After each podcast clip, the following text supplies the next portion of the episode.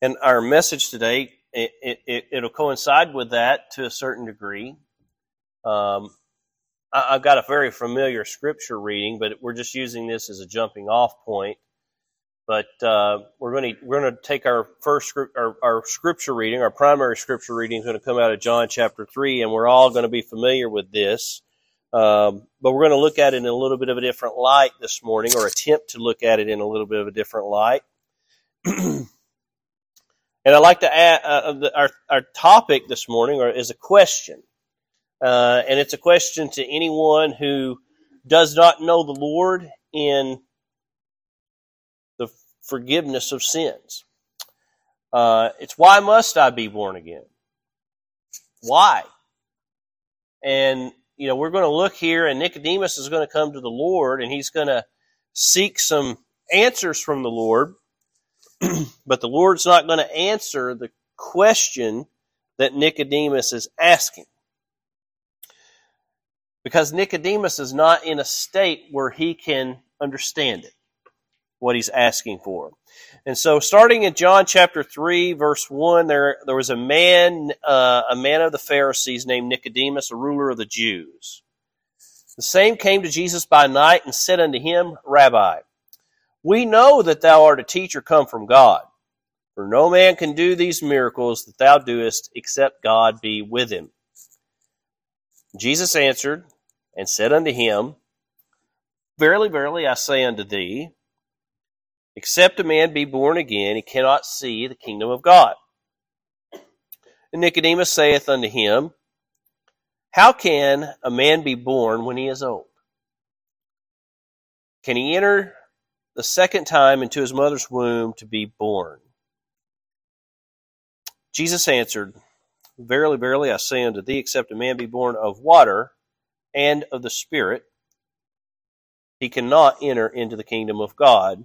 That which is born of flesh is flesh, and that which is born of spirit is spirit. And so God, or Jesus here, God here, is is giving uh, an two extremes, isn't he? He's giving you two explanations here for, uh, you see two explanations to try to reason with what's going on. And why is it that uh, Jesus looks at him and he says that you must be born again? Except a man be born again, he cannot see the kingdom of God there in that third verse. Because what Nicodemus wanted to know was, he said, we see the miracles, we understand the miracles that you're performing. And he says, and we understand that no man can perform the miracles that you perform except God be with him.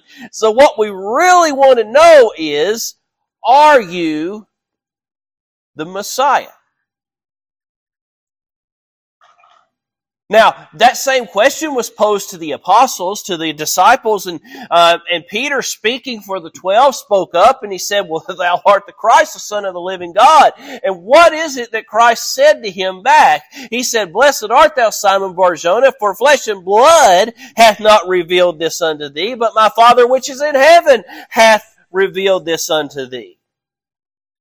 So Nicodemus has come, and he's heard Christ tell him these words, that he has to be born again. And the world is so enamored with the state that they were in when they were born, but God's not interested in you in the state in which you were born in the flesh. He's interested in you being born again and being born in the Spirit. Now, why is it that Nicodemus cannot understand? It's really going to be very simple. We're going to look in Romans chapter eight. Paul, writing in the Roman letter, starting in the fifth verse of the eighth chapter, says, For they that are after the flesh do mind the things of the flesh. And that makes perfect sense with what Nicodemus said and how he was trying to reason and rationalize what Christ said about his necessity of being born again, or his need to be born again. Because what did he say? Can a man crawl in his mother's womb a second time and be born again? No, that's foolishness. You're only born into the world one time. And I would like to add to this, You're only born in the flesh once. You're only born in the spirit once. There's this idea that you can be born again and again and again and again in the Spirit. That's not what the Bible teaches us. Just the same way as we have a natural birth or a fleshly birth, we have a spiritual birth, and that spiritual birth is is, is it comes about with with the death of the natural. And you say, well, what do you mean by that? Hang on. He says, but they that are after the Spirit, the things of the Spirit. So Paul here in this one verse perfectly encapsulates why Nicodemus can't understand what Christ is teaching him. Because he's approaching it from the standpoint of a carnal mind, and a carnal mind cannot understand the things of God. And then Paul goes on to explain why that is. For to be carnally minded is death. That's why G, that's why God told Adam in the garden, for the day that you eat of the fruit of the tree which is in the midst of the garden, the tree of the knowledge of good and evil, thou shalt surely die. Why is that? Because you will have chosen to be carnally minded rather than spiritually minded. Because I've given you one, one commandment, Adam, and that is that you would not eat of the tree which is in the midst of the garden, the tree of knowledge of good and evil.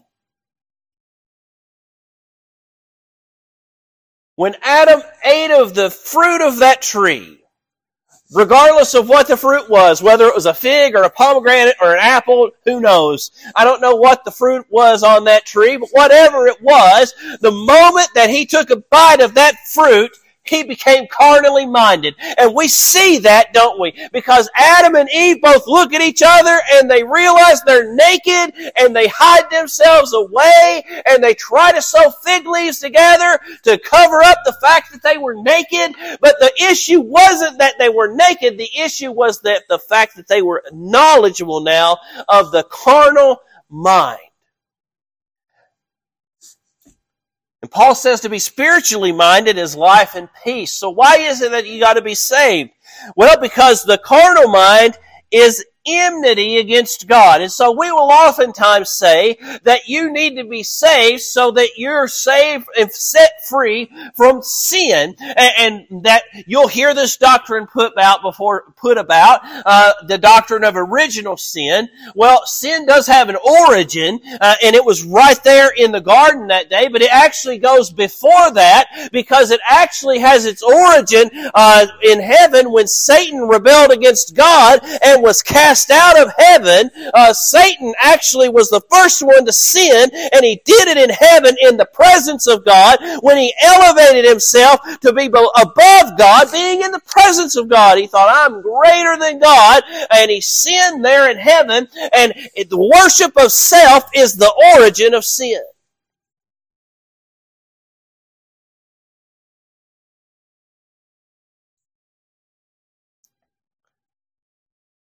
And it's shown through in a carnal mind.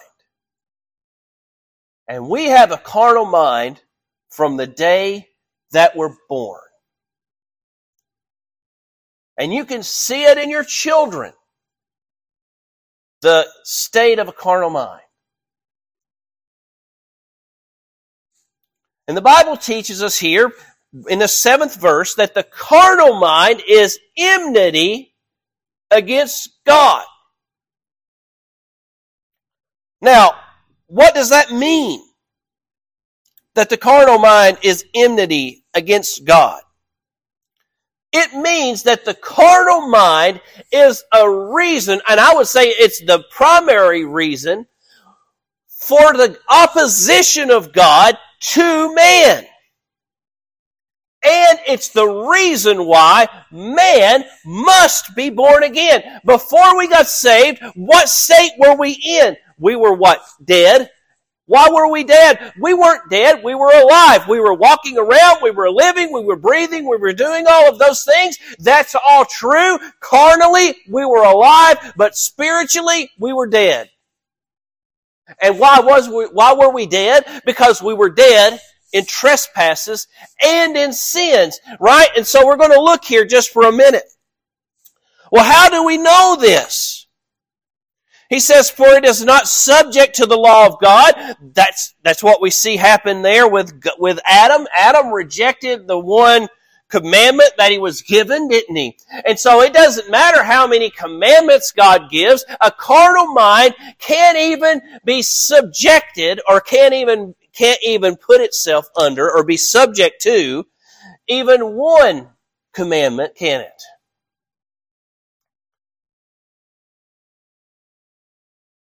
It's enmity against God, and it's not subject to the law of God, and neither indeed can it be.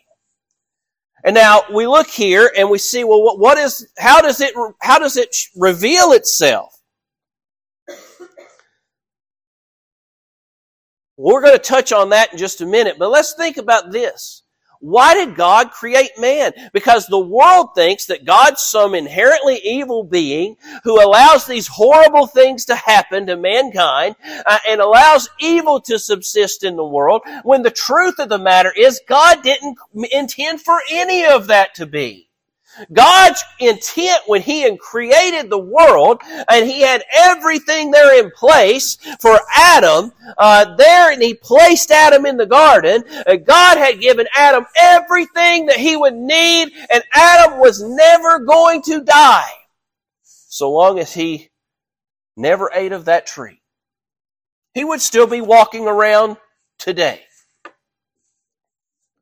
As a matter of fact, the world as we know it would be vastly different than the world that we know it today, because the world we see today was created under the immense pressure of the flood that God used to destroy the antediluvian world. Why? Because of their carnality. So if you want to say, well, what, what sin do I need to be saved from? What sin do I need to have forgiven? It's not the sin you need to be saved from. What you need to be saved from is the wrath that that sin incurs. And you see that borne out. You can see it in Cain. You can see it in the antediluvians. You can see it in Sodom and Gomorrah, right? You can see God's wrath getting poured out on carnal minds down throughout the ages. And we expect it to be different in the day and the age that we live in. It's still the same. But what does what was God's intent, though? If the carnal mind is an enmity against God, well, what was God's intent and purpose for man? Well, I believe Solomon knew what it was. In the book of Ecclesiastes, in the twelfth chapter, in the thirteenth verse, he says, let us hear the conclusion of the whole matter. Fear God and keep His commandments, for this is the whole duty of man. And let's remember, what, upon what two commandments does the whole law hang upon? That you would fear the Lord your God, and that you would love thy neighbor as thyself. Upon those two precepts hang the entirety of the law and the prophets, right? And so here he says, fear God, keep His commandments. This is the whole duty of man. In, in Psalm chapter two, verse eleven, it says, serve the Lord with fear and rejoice with trembling.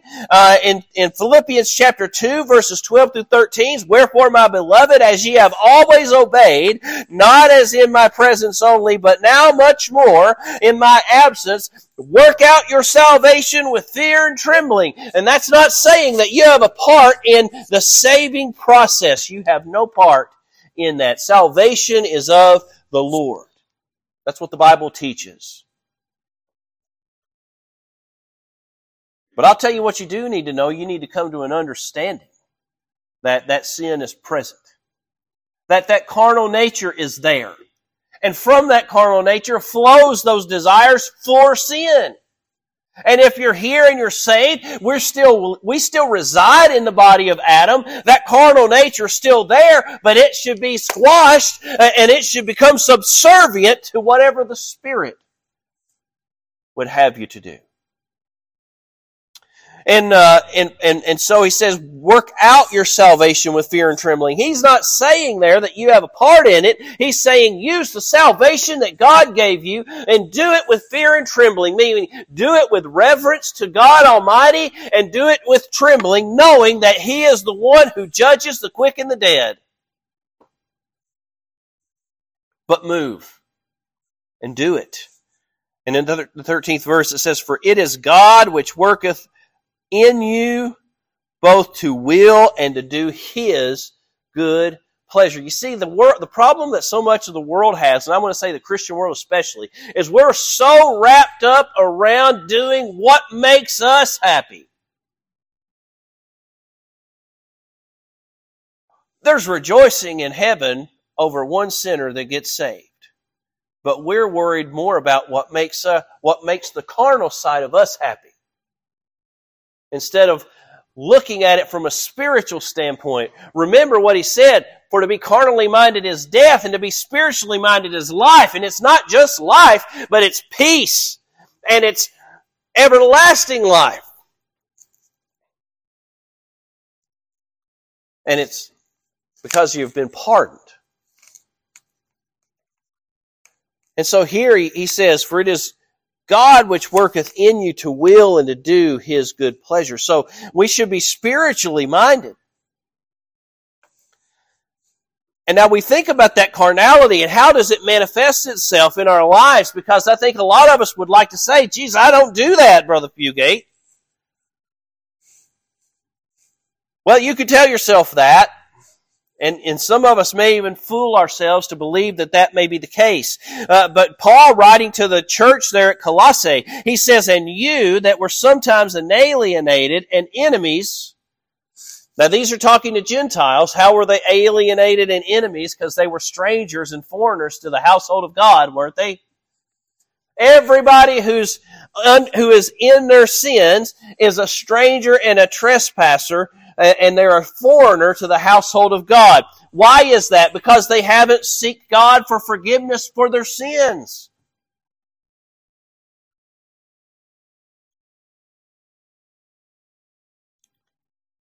And now look at what he says here. They may be alienated and enemies. Why? Because they're carnal. Go and look at any pagan religion, and you will see the carnality manifest in that pagan religion. They can't worship something unless they see it. But the God of the Bible says, why do you worship that which you can see? Why do you hope for it? You can already see it. It's there.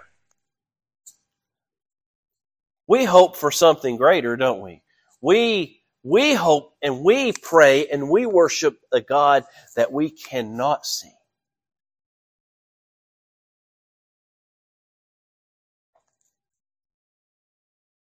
But He's present everywhere. We worship a God that's undeniably true, even though He cannot be seen with the naked eye. Why is that? Because the carnal mind cannot see it. And that's why Jesus told Nicodemus that unless you are born again, you cannot see the kingdom of heaven. You can't see me as the Messiah. You can't see Jesus as Savior without the conviction of sin. But a lot of the Christian world today wants to omit the condemnation of God for sin. We've got to experience that so that we get just a little taste of what Christ experienced when He hung on the cross and died for us and paid the penalty for our sins there at Calvary so that we wouldn't have to experience that. Well, that conviction that comes in when you know you're lost, that just gives you an inkling. Just a small tidbit of a taste of what it was that He went through at Calvary. It's not comparable to it because what He experienced was far and away worse than that.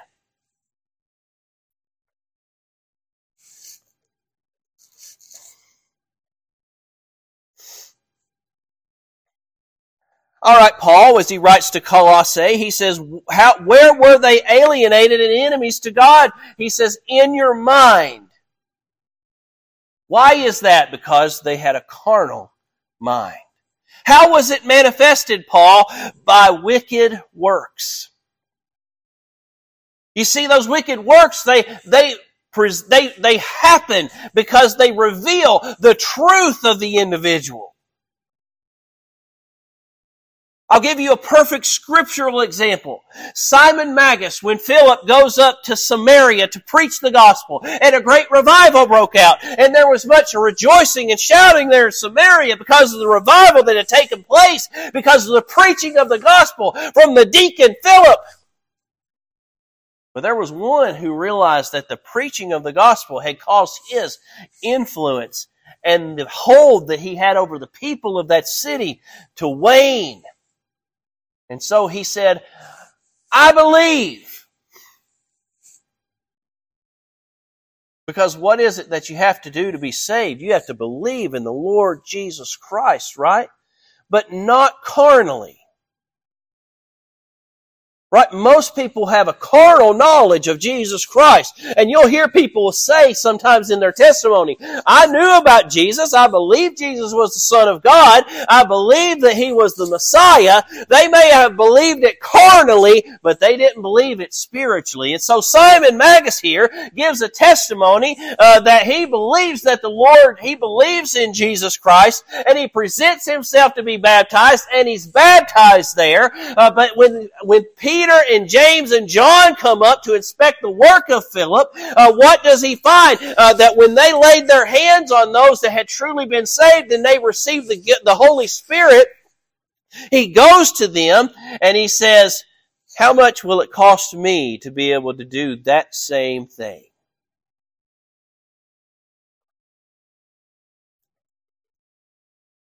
Peter didn't look at him and say,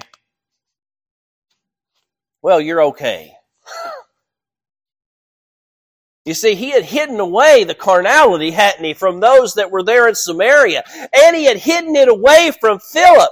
But once he let it be revealed to Peter and James and John, Peter said, you are absolutely still in the gall of bitterness. And what does that mean? I don't care what your profession says. Your actions say that you are absolutely still a foreigner and an alien from the household of God.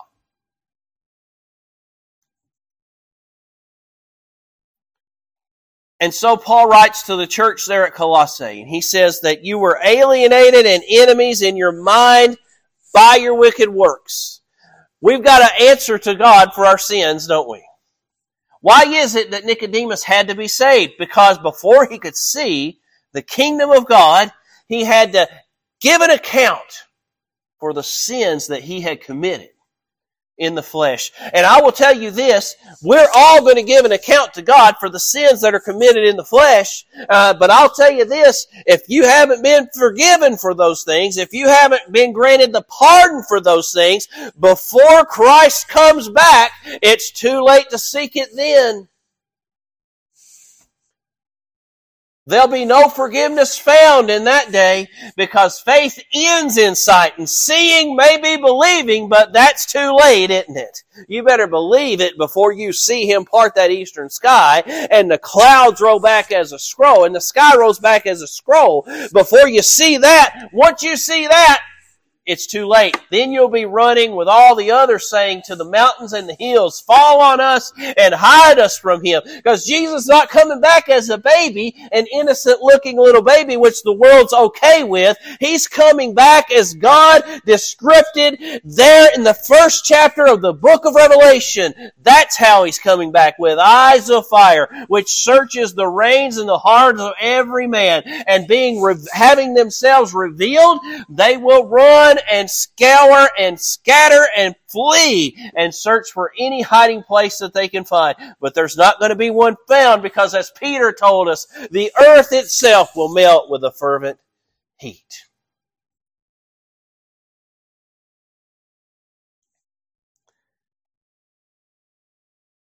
But Paul doesn't leave them there. He says, but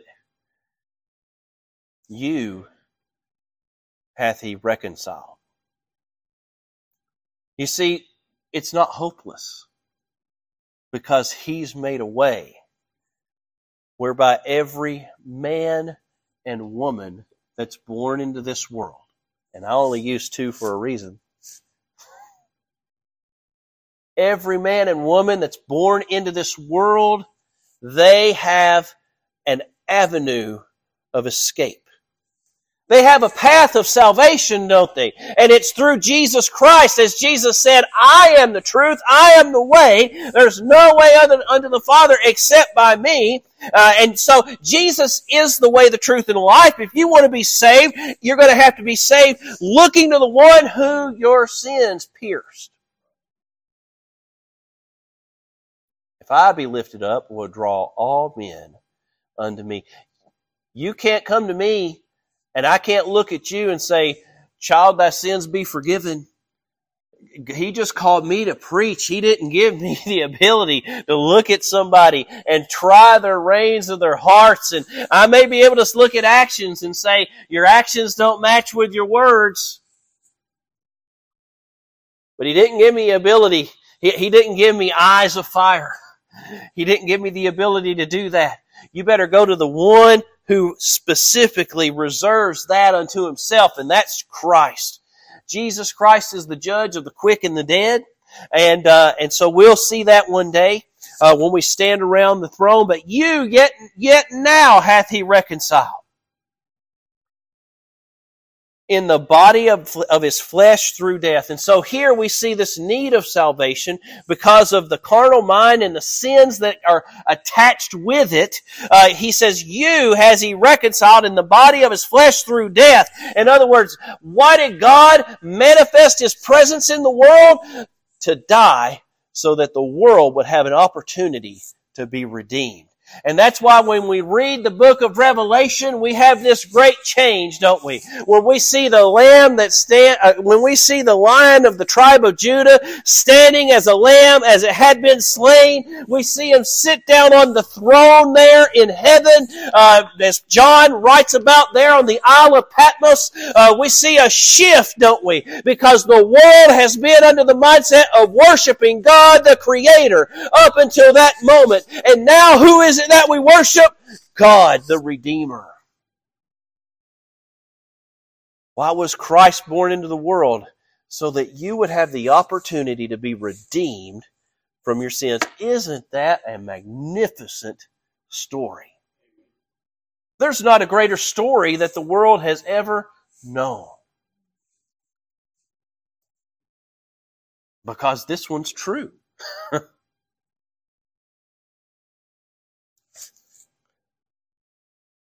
And why did he do that? To present you holy and unblameable and unreprovable in his sight. If you continue in the faith, grounded and settled, and be not moved away from the hope of the gospel. And so the gospel gives us everything that it is that we should hope for. And unlike the carnal religions of the world, which they have their statues and they look to their statues, uh, we have a hope and a promise that is surpasses everything else in the world. And we have it, a hope that fades not away, doesn't it? I'm thankful for it. I'm thankful for it. And you may say, well, what if I don't believe that? Well, you'll find yourself in the company of those carnal believers. Because we can read over in John chapter eight, Jesus talking to the Pharisees, and they had a lot of the same problems Nicodemus did when he came to Jesus there that first that night, that night by the cover of night. And they said, uh, asking of Jesus, because he said, whither I go, you cannot come. He, they said, well, will he kill himself? You see there, their carnal minds trying to reconcile with what Christ has said. Uh, and so here he comes back at them in the twenty-third verse, and he says, ye are from beneath. Let me say that in another way. You are carnal, and I am from above. I am spiritual. Ye are of this world, which is carnal and temporal. And I am not of this world because I am spiritual. And what is God, and how do we worship God? And God is a spirit, and how is it that he should be worshipped? He should be worshipped in spirit and in truth, right? And so here he says, I am not of this world. I said therefore unto you that you shall die in your sins if you believe not that I am he. Now he is in italics. And here's what you need to know about italics in the King James. That's put in there for our understanding. You can actually move that comma to the end of I am and drop off the he altogether. And we can say it this way. For if you believe not that I am, what? That I am. The same one that talked to Moses out of the burning bush there in the in the wilderness of Midian, uh, the same one there uh, who came to the Hebrew children when they were thrown in the furnace there by Nebuchadnezzar, the same one who shut the mouths of the lions for Daniel when he was in the lion's den, the same one that hung on the cross at Calvary that we might have the opportunity to be saved. Why is it that I must be saved? Well, number one, because what's the whole duty of man? You can't do it without knowing the Lord. You can't fulfill that without knowing the Lord. We're going to close with this. Back over in the back over in that uh, Col- Colossians letter, the letter to the Colossae, in the first chapter here, Paul, Paul writes this. He says that you might walk worthy of the Lord. And he says this in a couple different places here. In Ephesians chapter four, verse one, he says, I, there, I therefore, the prisoner of the Lord, beseech you that you walk worthy of the vocation wherewith you have been called. What is that vocation, Paul? And that is the life of a Christian. Somebody who says, I have been saved. And they give you a time and a place when the Lord saved their soul. In First Thessalonians, he writes this in the second chapter in the twelfth verse. He says, that you would walk worthy of God. You ever think about that in your life? That's how you should walk in this world, isn't it? If you're spiritually minded, you'll walk worthy of the vocation that you've been called. You'll walk worthy of God. You'll be like the few that remained in Sardis.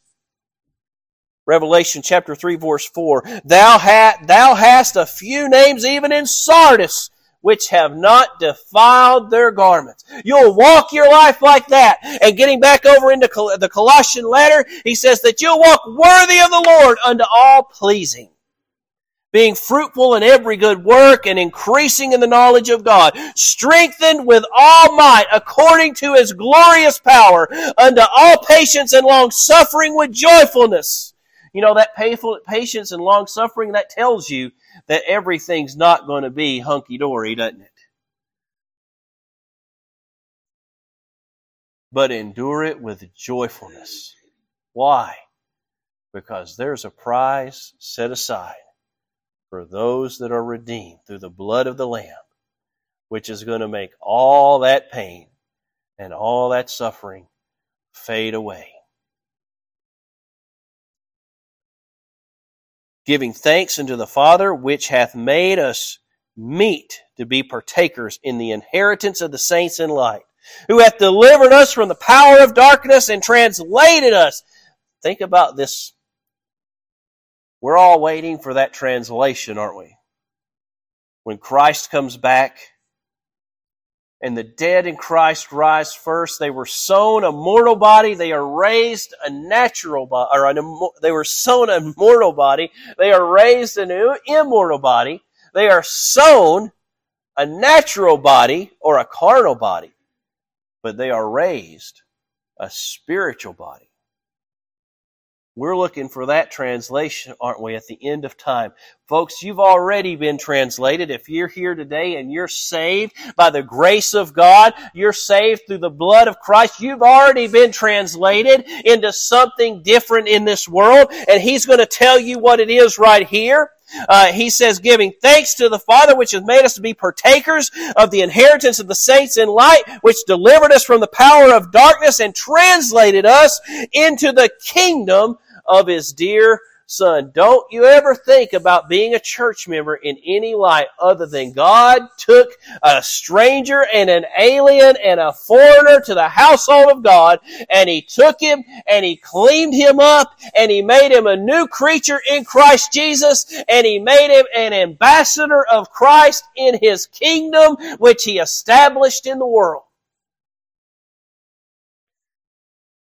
In whom we have redemption through His blood, even the forgiveness of sin, who is the image of the invisible God. And the firstborn of every creature. We serve an amazing God. But if you want to know Him, you must be born again.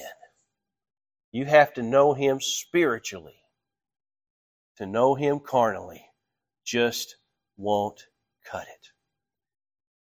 That's what Nicodemus had to learn. We see all the miracles. We know that you have to be sent from God, but our carnal mind can't comprehend it. And a carnal mind will never be able to comprehend it in any generation. It doesn't matter which, which time period it is. The carnal mind is always enmity against God. And that and that alone is enough to show you that you have something to seek God for forgiveness for. And that's what you need, that's what you need to seek the Lord for today. If you're here today and you're lost, seek the Lord for the salvation of your soul. Seek Him for forgiveness. Call upon Him while He is near. Call upon Him while He may be found. Call upon Him while it is day, for the night cometh when no man will work. There's coming a day when the opportunity to be saved will close. Just like, just the way Noah and his family entered the ark and God closed the door. Once the door was closed, the fate of all of those outside that door was sealed. Just the same way Noah and his family were sealed in the ark. God's desire is that none would perish, but that all would come to the knowledge of the truth, that all would be forgiven, that Jesus Christ came into the world to save sinners. Brother Williams, if you've got a song.